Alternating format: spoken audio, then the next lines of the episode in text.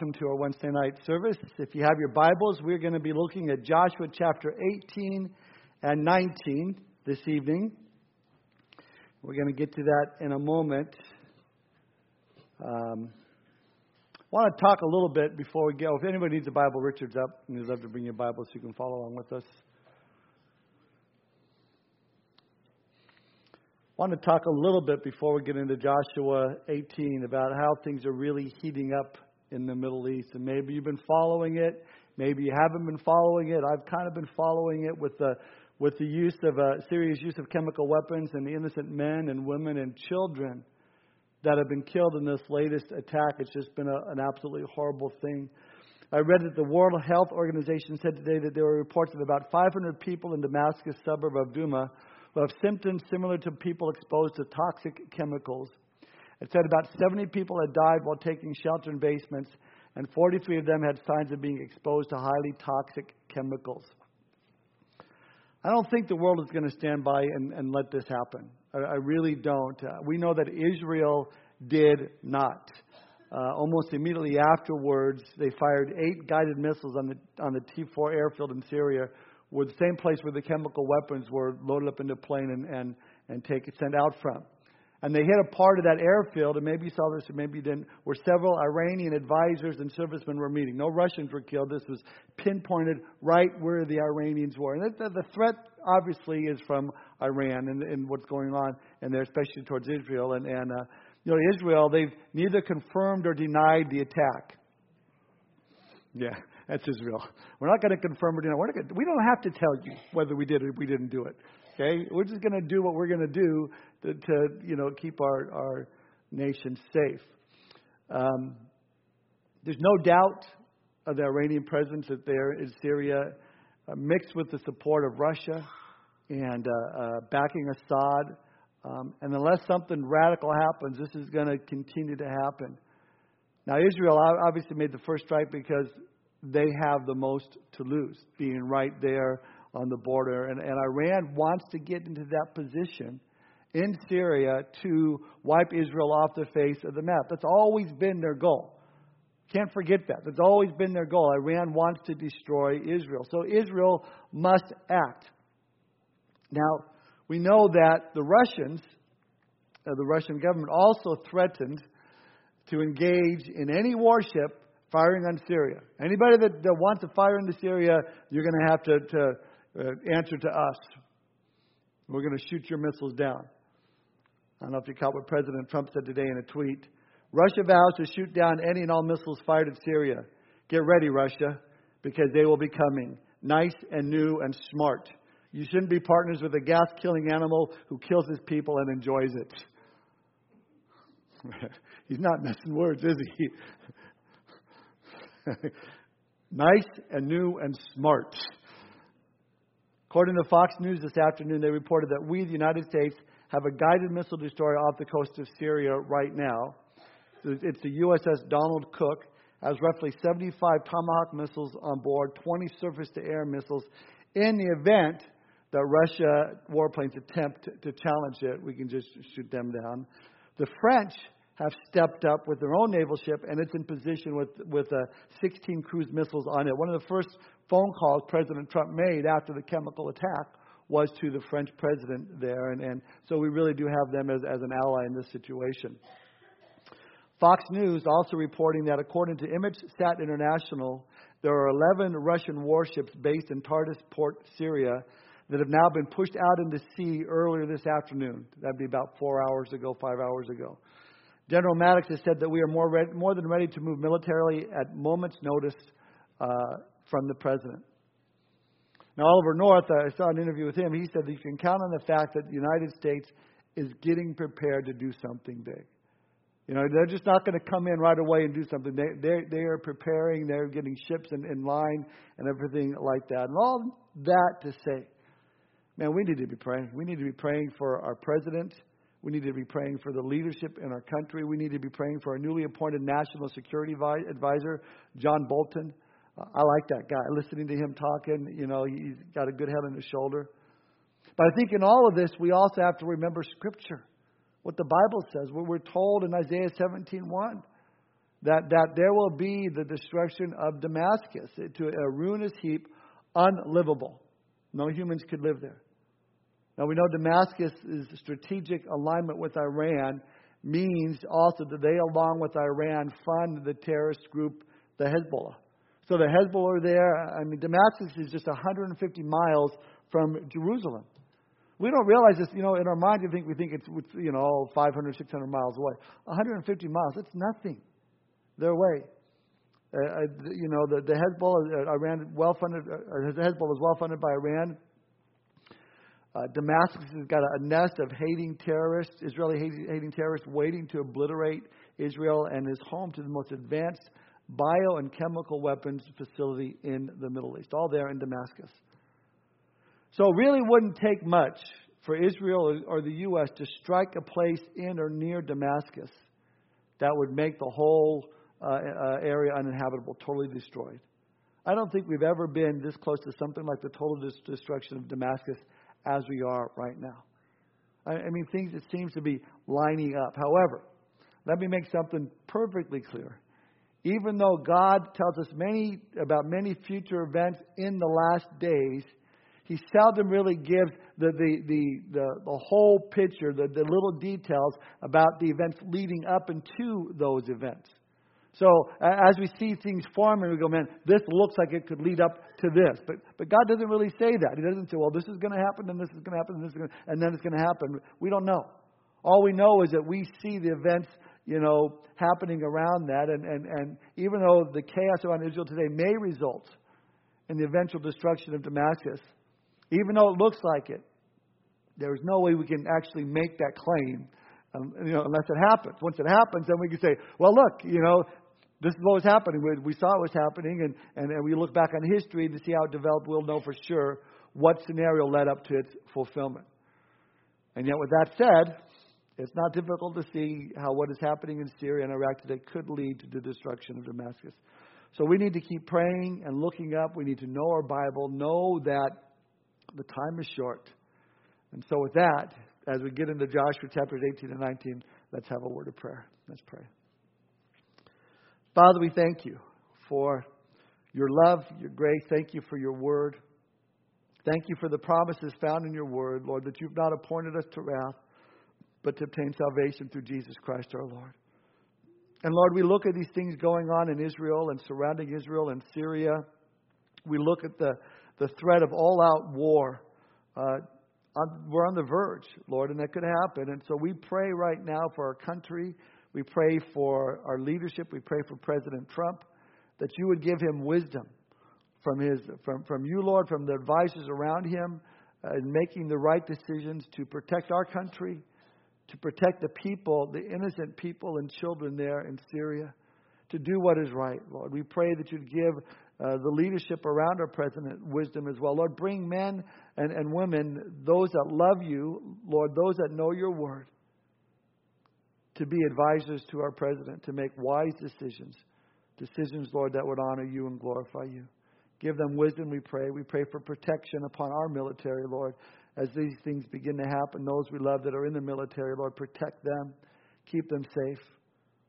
Lord, we uh, just pray, Lord, that your will be done. And we pray for the peace of Jerusalem, Lord, as your word tells us to. And now, Lord, we pray for our, our study tonight in your word as we look to uh, book of Joshua and, and, and the land there in Israel and allocation of the land, Lord. And we just see your hand from beginning to the end of your nation Israel. And we pray, Lord, just as we look to your word, you give us not only information but application in our lives that draws closer to you. So we commit our time to you, Lord. Ask that you would bless it. In Jesus' name we pray. Amen. Right, Joshua chapter 18 and 19 this evening. We're once again in a section of Scripture where there's a lot of allocation going on, along with a lot of names that I will not even try to pronounce this evening. So we, are going to skip over some of the verses, but we will be able to get chapters 18 and 19 done tonight. Let's start with verses 1 through 3. We read Now the whole congregation of Israel of the children of Israel assembled together at Shiloh and set up the tabernacle of meeting there. And the land was subdued before them, but there remained among the children of Israel seven tribes which had not yet received their inheritance. Then Joshua said to the children of Israel, How long will you neglect to go and possess the land which the Lord your God of, of your fathers has given you? Listen, quitting is easy. Anybody can say the hill is too high, the, the, the, the, you know, the, the race is too long, or anybody can say, I'm tired, I'm bored with this, I want to do something else, or I don't want to do anything else. But the lesson of Joshua chapter 18 and 19, and really on into, into 20, is don't stop halfway. Don't quit. Finish the race. Complete the course. See, so far in our study, we have noticed that most of the Israelite boundaries and territories have been conquered. Most of Canaan had been allocated, but seven tribes were still without a home and apparently were content to stay that way. And so their procrastination provokes Joshua kind of let, to let them have it. To tell them, hey, don't quit until they lay hold of all that God has for them. And he encourages them to go out and lay hold of what is actually theirs. He says, How long will you neglect to go and possess the land which the Lord God of your fathers has given you? How long are you not, you're not going to go in there? You need to get up and go. Now, what is interesting about this whole section of Scripture is in context, it was their responsibility to initiate the desire to go out and possess their land, to possess their possessions. In other words, no one was going to do it for them. They had to get up and go do it for themselves. How does this apply to us this, this evening? Well, perhaps God has so much more for you, but you've decided the hill is too high, or you really don't want to change anything, or maybe you're at the place where you want to do something else other than what God has for you. And, and the problem is maybe that, that, that you haven't taken the time to do what God's called you to do in the first place. See, this is a, what Joshua is dealing with with the Israelites. He says, guys, listen, there's so much more that God wants to do with you and for you. But as long as you continue just to sit back and do nothing, you're never going to experience all that God has for you. Sometimes I wonder if we really realize all that God has for us, the incredible things that God has for us as believers, and what God wants to do in our lives. Paul writes in Ephesians 3:20 and 21, "Now to him who is able to do exceedingly abundantly above all that we ask or think, according to the power that works in us, to him be glory in the church by Jesus Christ to all generations forever and ever. Amen. I mean, to him who is able to do exceedingly and abundantly above all that we ask or think, according to the power that, that works in us. Man, it's all there. God's ready to do great things in us. But many times we don't even bother to ask.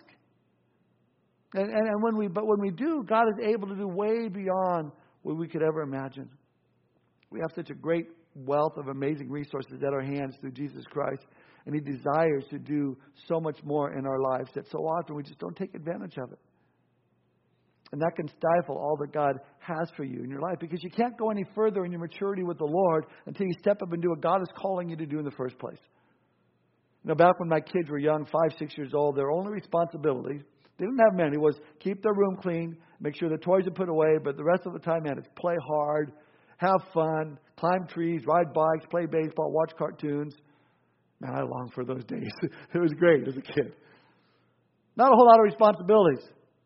You know, at, five or six year olds, you're not you're not really concerned about paying bills or tuning up cars or, or getting to work on, on time. It's just the responsibility of staying out of mom's hair and playing hard.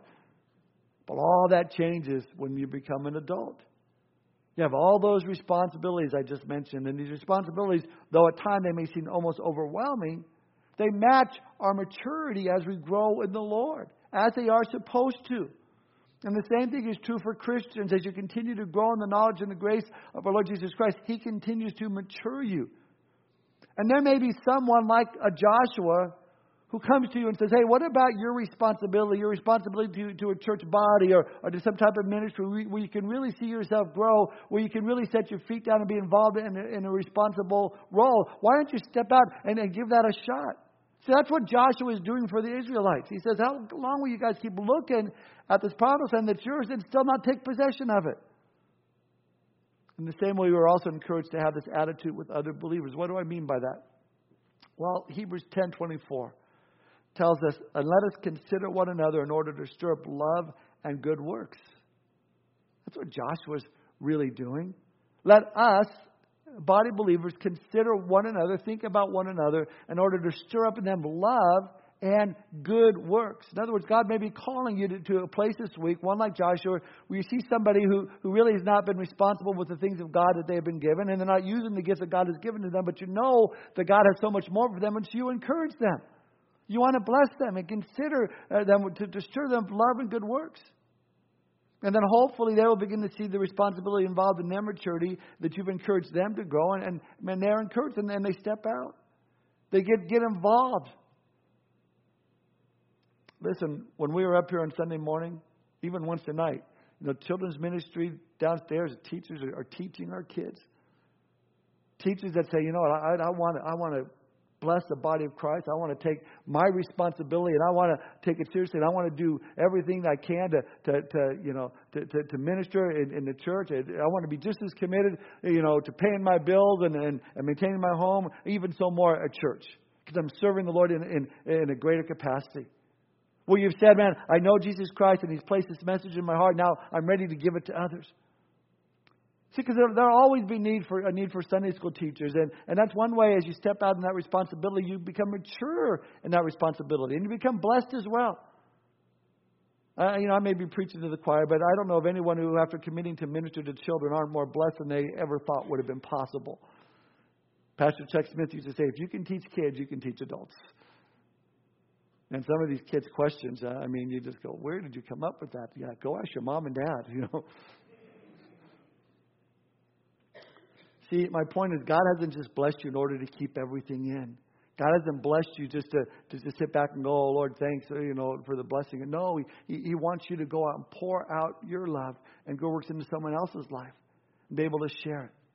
I mean, that's the ultimate purpose for Jesus Christ being in all our lives, so we can minister and share the love of Jesus Christ. So Joshua was encouraging them to get up and go possess what's what's theirs to begin with. We pick it up at verse four now to verse ten.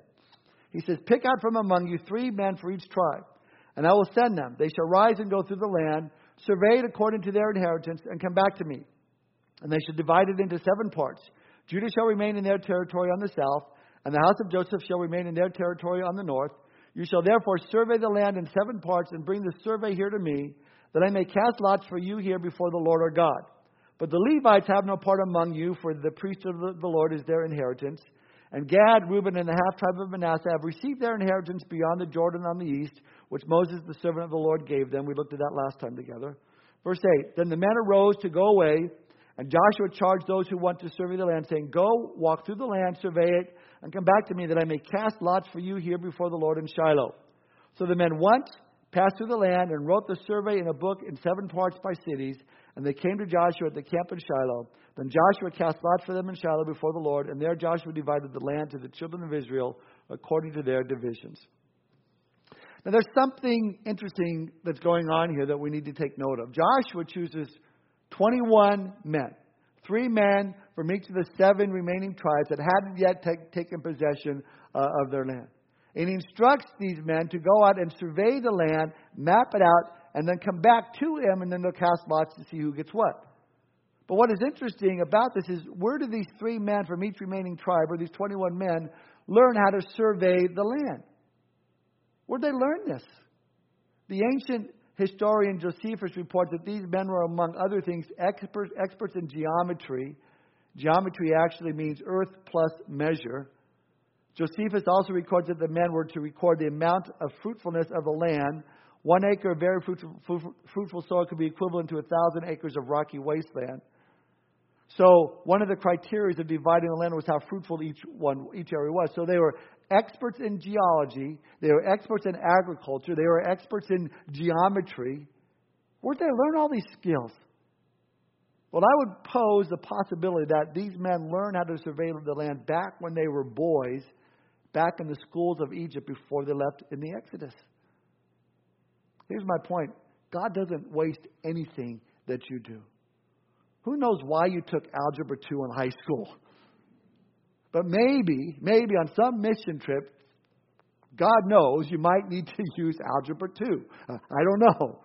Or why you took that computer class in college. Maybe God wants you to use it to help some ministry set up a web page. Or why you took some other class that God may use in some ministry that you're not even aware of right now.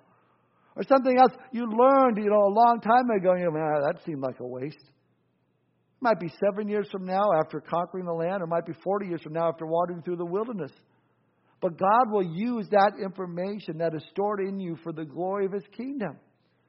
And we see that throughout scriptures. You see, God may use you in all kinds of ways, but I guarantee you, He will tap into the resources in you, and someday He will use it. Now Let's look at verse 11. It says, Now the lot of the tribe of the children of Benjamin came up according to their families, and the territory of their lot came out between the children of Judah and the children of Joseph. Then in verse 12, all the way down to verse 28, there are specific boundaries, borders that are laid out for the tribe of Benjamin. And as we looked at last time, this is a lot like reading the lot descriptions in the Greene County webpage. Uh, not very exciting read. In fact, if you have a hard time sleeping tonight, you can go through for yourself and you can read them, and, and it might help you out a little. With that said, Genesis chapter 49, you don't need to turn there, but it speaks of the blessings that Jacob gave to his 12 sons that constitute the 12 tribes. And they really coincide with the land divided up and how, they, how that would be. Moses in, in Deuteronomy 33 does the same thing, but, but from verse 12 of chapter 18 all the way to verse 48 of chapter 19, we're given the borders of each tribe. Now, I posted a picture on the screen, or I'll have Jacob on the screen to help see the different areas.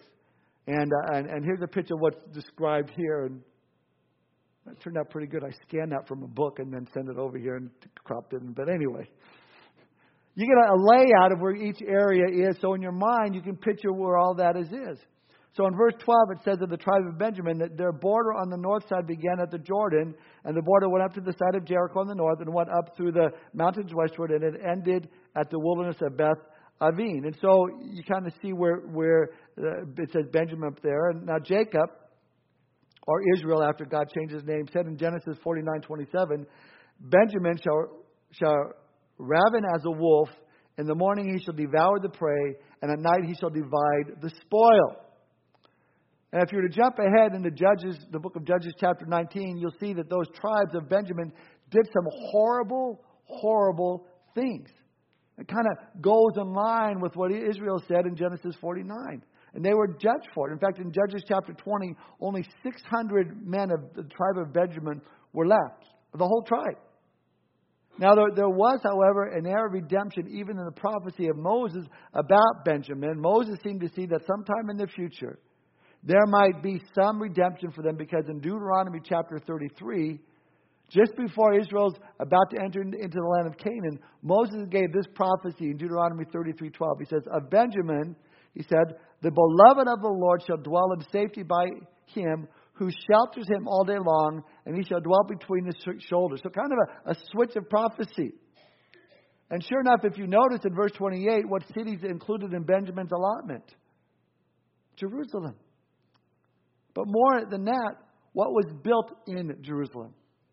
The house of God, the, the temple of the Lord. So, from the tribe of Benjamin and the land allotted to them here in Joshua 18, the temple would be built. So we see that there's some redemption, a hint of redemption by Moses in Deuteronomy 33:12, showing that showing us that even the most evil person can be redeemed if they just turn from their sin and turn to the living God. Well, verse 1 of chapter 19 gives us the second lot, the second allotment. Look at verse 1. The second lot came out for Simeon, for the tribe of the children of Simeon, according to their families, and their inheritance was within the inheritance of the children of Judah. Now, this also is important to see because as we just look backward in, in Genesis 49, we know that Levi and Simeon were two brothers that disobeyed God. If you remember how when Dinah, their sister, was raped by Shechem, it was Simeon and Levi who hatched a plan that would result in the destruction of the whole people of Shechem. They took revenge on the whole town. Now, they shouldn't have done that, of course, and, and Jacob reminds them of this, and their disobedience led them to a curse rather than a blessing from Jacob. Listen to Genesis 49, verse 5 through 7. Speaking of Simeon and Levi, he says, Simeon and Levi are brothers. Instruments of cruelty are in their dwelling place. Let not my soul enter their council. Let not my honor be united to their assembly. For in their anger they slew a man, and in their self will they hamstrung an ox. Cursed be their anger, for it is fierce, and their wrath, for it is cruel. I will divide them in Jacob and scatter them in Israel. And now, here in, in uh, uh, Joshua 19, as the tribes of Simeon received their allotment, their actual allotment was within the area and land of another tribe. Scattered them within another tribe. I mean, wouldn't that be a bummer to you? It'd be for me. Instead of getting your own land, you're placed in a subdivision. You know, okay, everybody get this whole land. You get the subdivision over here to the left. Yeah. But, but that's what was prophesied. I will divide them in Jacob and scatter them in Israel. It's also interesting to note that in 2 Chronicles 15 that it says that they got so bummed out within the territory of Judah that they actually moved north. And, and, and as they move there, they find themselves going through trial after trial after trial, never really possessing any land at all. Now, although Simeon and Levi are both cursed at the same time in Genesis 49, Levi, on the other hand, other hand finds himself with an inheritance. You see, although Simeon sinned with Levi and finds himself being swallowed up in a land that's not their own, Levi finds himself receiving an inheritance that the scripture says is of the Lord. Because the Lord says, of the curse, Levi, you'll not receive a territorial land, but you'll receive me as an inheritance. And so God, in a sense, blesses the curse of Jacob. He reverses the curse of Jacob and puts Levi in a privileged position. But Simeon, he says, you're going to stay in a sad position. You may ask, well, why? That doesn't seem fair. They, they both did bad stuff. Well, this goes back to Exodus chapter 32. You can jot that down. Remember when Moses was up on the hill and, and, and he was you know, gone for a while, and then the people got tired of waiting for him, so they decided to make this golden calf. Moses comes back down from the mountain. He's got a couple of tablets in his hands and his arms. He gets ticked off and he throws the tablets down and he asks his brother Aaron, What's going on? To which Aaron so brightly described, I don't know. We just had some gold. We threw it in the fire and out came this calf and we started worshiping it. Well, it's at that point that there in Exodus 34, Moses, or 32 rather, Moses says, Stand up, those that want to serve the Lord, come over to my side, to me, strap up a sword upon your side, and go out and kill all of your disobedient relatives. Well, who was the tribe that, that jumped up and came to Moses' side? It was the tribe of Levi, Levi's tribe. Now, although they were cursed, and although they weren't promised a promised land, uh, they knew that they could repent and God would have the power to reverse the curse. Simeon, on the other hand, never did anything right. In fact, they continued to be in rebellion against God, and that's why the curse was never reversed for Simeon. But here's my point with the tribe of Benjamin, and now with the tribe of Levi. Doesn't matter what sin you've done in the past. Doesn't matter if you feel like you are under a curse. God can reverse a curse and bless your land as you repent of your wicked ways and begin to step out and serve Him wholeheartedly. Possess your possessions. And unfortunately, you know, that might mean the separation of those who are not willing to serve with you in an effort to see God glorified. See, Moses says, okay, you Levites, strap on your sword and go kill those relatives of yours that are disobedient to God. And the Levites followed, they obeyed the command of God. They continued to be obedient, even though they knew that it would cost a relationship with those that, that at one time they considered their loved ones. Why? Because God became their priority. Listen, in the Gospels, Jesus is our priority. And when it comes to our relationships with our family members, Jesus says, I didn't come to bring peace, but I came to bring a sword to, to many times divide daughter from mother, son from father. And that can take place. You know, you come home and you tell mom or dad or a cousin or, or a friend, and you say, you know, I decided to put Jesus Christ first in my life. And what's usually the response from, from unbelieving family? Hold on a second, young man. You know, we've always believed, we're always a part of this particular denomination, and that was your father was, and your father's father, and your father's father's father was, and, and how you, well, you're doing something weird. And, Mom, I just, I just gave my life to Jesus Christ. That's all I did. Yeah, we want you to do this, though. You know, we want you to, we're not into the Jesus stuff. And at that point, maybe there was a division that took place in your heart. And although you love mom and dad with all your heart, although you care about your loved ones dearly, that division begins to be evident because you've made that commitment to serve the Lord while your relatives have not. One more thing we can learn from Simeon and his inheritance and the fact that they were swallowed up in the land of Judah. It's important that as we struggle with sin, that we recognize at any point that, that, that instead of doing what Simeon did and keep struggling, keep going on and on, we, we can come to the Lord anytime, confess our sins, knowing He's faithful and just to forgive us our sins and cleanse us of all unrighteousness. I believe had Simeon done that, they would have not found themselves hanging around in a land that wasn't theirs and, and eventually just, you know, going off into no man's land. Well, we move a little further, verse 10 The third lot came out for the children of Zebulun according to their families, and the border of their inheritance was as far as Sarid. Now, what's interesting about Zebulun is that the portion, their portion is in lower Galilee, which is in Nazareth, uh, was to be a part of that. But it's also linked to Naphtali, which you'll see in a minute has, has some significance. Drop down down to verse to the fourth tribe now in verse 17. The fourth lot came out of Issachar for the children of Issachar according to their families. Now, Issachar was the region south of the Sea of Galilee, where there is a, a magnificent valley called the Valley of Jezreel, more commonly known as the Valley of Megiddo. So this is the, the, the where the final battle is going to be fought, the, the Battle of Armageddon. That's there in that Valley of Megiddo. Napoleon once said, if there was ever a place for the final battle of the world to be fought, here is the place. Without any Bible knowledge, Napoleon prophesies a true statement. So that, that lends up there. Now, now, move a little further. Look at verse 24. The fifth lot came out for the tribe of the children of Asher according to their families. And then it lists a whole lot of names. Now, Asher was assigned the Mediterranean coastal lands that would stretch clear into modern day Lebanon, and from her position, she was responsible for protection of Israel from their, their northern enemies. Certainly, we see, you know, the northern place of Israel right now, and, and, and Lebanon right there, and the problems they're having in that position right there. But what's interesting also is the Bible says that Anna, the prophetess, came from Asher in Luke chapter 2, 36 through 38. If you remember, she was the woman, she was 80 years old, and she hung out in the sanctuary serving the Lord, waiting to see the child Jesus. And when she did, it says there in, in Luke 2.36 that she spoke of him to all those who looked for redemption in Jerusalem. Now, I don't know how long from then on was at 80 years old, but she spent the remainder of her life, you know, whatever time she had left, pointing people to Jesus Christ. I mean, how, great to be known for that and, and, and our name going down in God's Word for all to see His glory. So she was from Asher, that area up there. Drop down to verse 32.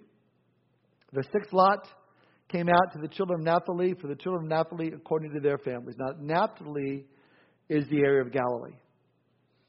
Over in Isaiah 9, verse 1 through 3, there's an interesting side note about the land of Naphtali. You don't have to turn there. I'll just read it to you. I mean, you can turn there if you want to, but I'm going to read it in the New Living Translation.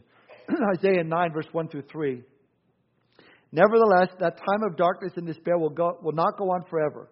The land of Zebulun and Naphtali will be humbled, but there will be a time in the future when Galilee of the Gentiles, which lies along the road that runs between the Jordan and the sea, will be filled with glory. The people who walk in darkness will see a great light. For those who live in a land of deep darkness, a light will shine. You will enlarge the nation of Israel, and its people will rejoice. They will rejoice before you as the people rejoice at the harvest, and like warriors dividing the plunder. Yes, Naphtali would continue to be a place where brutal battles were to be fought, and because of the notoriety of that, Naphtali became known as the land of doom or the land of darkness and despair. Where are you from? The land of doom and darkness and despair. Great city to be a part of. But God saw fit to allow it to be the very place, the very piece of property there in Galilee where Jesus Christ would walk on, that he would do his ministry in. So, although Isaiah 9 2 says that it was a land that was filled with darkness and despair, that's also a land that was filled with Jesus Christ. The great light appeared and walked and did his ministry there. Again, it's a blessing to see, once again, how God can take a curse and turn it into a blessing. Now, drop down to verse 40 in the seventh division. Verse 40 says, The seventh lot came out of the tribe of the children of Dan according to their families. Now, Dan's a pretty bad, tra- bad tribe. Uh, this includes the southern part of what is Israel today. They found themselves, according to the book of Judges, the tribe of Dan, they were having a difficult time with their allotment. Although their allotment was in the southern region, there were still some Amorites in their land, and they found themselves struggling at war with the Amorites. And because of that, the majority of, of the tribe moved to the far north, opposite of Naphtali. But we see that, the, God provided for the needs of each tribe.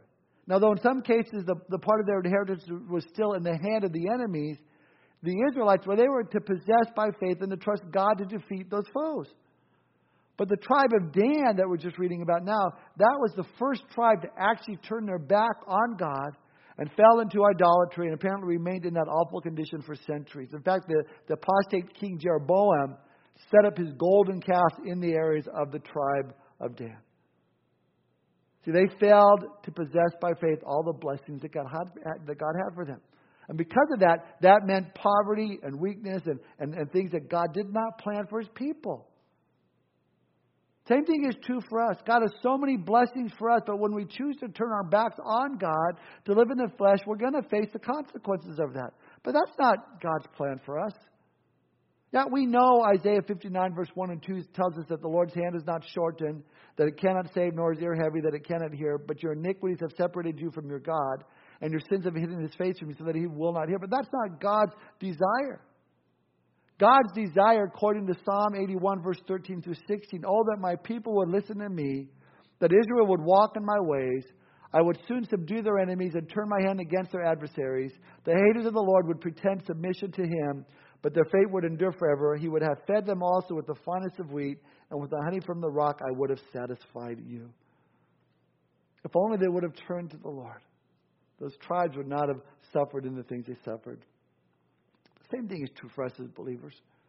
1 Corinthians 2, verse 9 reads, But it is written, Eye has not seen, nor ear heard, nor have entered into the heart of man the things which God has prepared for those to, who love him. Next, we come to look at verse 49. When they had made an end of the, dividing the land as an inheritance according to their borders, the children of Israel gave an inheritance among them to Joshua the son of Nun. According to the word of the Lord, they gave him the city which he asked for Timnath Serah in the mountains of Ephraim, and he built the city and dwelt in it. These were the inheritances which Eleazar the priest, Joshua the son of Nun, and the heads of the fathers of the tribes of the children of Israel divided as an inheritance by lot and Shiloh before the Lord at the door of the tabernacle of meeting. So they made an end of dividing the country. So when all the dividing was said and done, now it's time for Joshua. I really just see Joshua's servant's heart that had never stopped, never departed from him. I mean, he was the greatest and boldest among them, the one who led Israel to conquest the land of Canaan. And instead of seeking his own portion, he waited until everybody else had theirs. He, he didn't seek to put his private desires above uh, those of Israel. Yeah, Joshua received what was promised to by God, but in remarkable humility, he received his portion last. He waits until the land is completely divided and then he takes his portion. And the area he takes is in Ephraim, a rugged area that needed a lot, a lot of work. It says, so they gave him, Joshua, Tim, Timnath Serah to dwell in the mountains of Ephraim. See, he didn't use his position to take, oh, I, man, I want to be on, on, I want to be on the sea. I want to be here. I want to be there. He didn't use it to take advantage, although from a purely secular viewpoint, he could have. You know, the world encourages its leaders to, to lord over its servants, where God encourages servants to be encourages servants to be servants of all, no matter our position. This is the kind of humble service and concern for others that makes Joshua such a wonderful picture of Jesus Christ. We see the picture uh, uh, of Jesus in, in, Joshua. Jesus came and he dwelt among us. He didn't live in castles and, and mansions, but Scripture says he had no place to lay his head. He became a servant to the end. Finally, look at verse 51. It says, So they made an end of dividing the country. What can we walk away with this tonight? Well, we saw that each tribe had its place in the promised land. Each place was different. Each tribe was responsible to conquer their own land. And we all have a, a, place, even if you don't know it yet. Once you've decided that you belong to God's people, once you've surrendered your life to Jesus Christ, God puts you in, in, a, in a body of believers where He can use you. And as Joshua said to the tribes, How long, guys, will you just keep looking at this promised land that is yours and yet still not take possession of it? As I said, there may come a time as you continue to grow in the knowledge and grace of our Lord Jesus Christ and He continues to mature you that there might be someone like a Josh who comes up to you and says, What about your responsibility? Hey, how would you like to maybe get involved in this ministry? Why don't you maybe step out and, and get involved over here? How are we going to respond? I encourage you, don't wait. Conquer your territory. Find that ministry that, that you can serve in and do with all your heart. And let us consider one another in order to stir up love and good works. Let's pray. Lord, thank you for this night tonight. Thank you for your word. And Lord, the things that we can glean from it, the things that we can learn from the life of Joshua. Lord, just a servant of all, waiting to the very end to say, okay, Lord, I'll take what you've given to me. And being thankful for that. But also, Lord, to see these tribes and to see these, these, these men, Lord, that, that, that the ones that, that stood up for you, Lord, and you've blessed them. The ones that repented, Lord, and you've blessed them. And the ones that continue to go down that path of, of idolatry and sin, Lord, they, they, they, they were miserable, horrible in the places where they were at, never satisfied. Lord, we pray that you'd help us, each one of us as believers, to step out, maybe of that place of comfortableness. Maybe move into that place of uncomfortableness, maybe a ministry or, or, some area, Lord, where you're, you're calling us to be a part of. Maybe it's a step out and just sharing our faith with our neighbor. Or maybe it's just a step out and, and mowing our neighbor's lawn. Or whatever it is, Lord, that you're, you're calling us to maybe take a step out to do more than what we're doing. Help us to be sensitive to the leading of your Holy Spirit, obedient to you, in which we can glorify you in all that we say and all that we do. Thank you for tonight, Lord. We do pray again for wisdom for our, our leadership in our country. We pray for the peace of Israel. We pray for the men and women in Syria and the children that are being attacked and harmed. Your protection upon them, Lord God. Healing upon those that are even now struggling to take their next breath. We pray for the church that's there, Lord. The men and women that have stood up in that area of Syria, Lord, that, that, that can be used by you, Lord. Help them, protect them, minister through them, we pray. In Jesus' name we pray. Amen.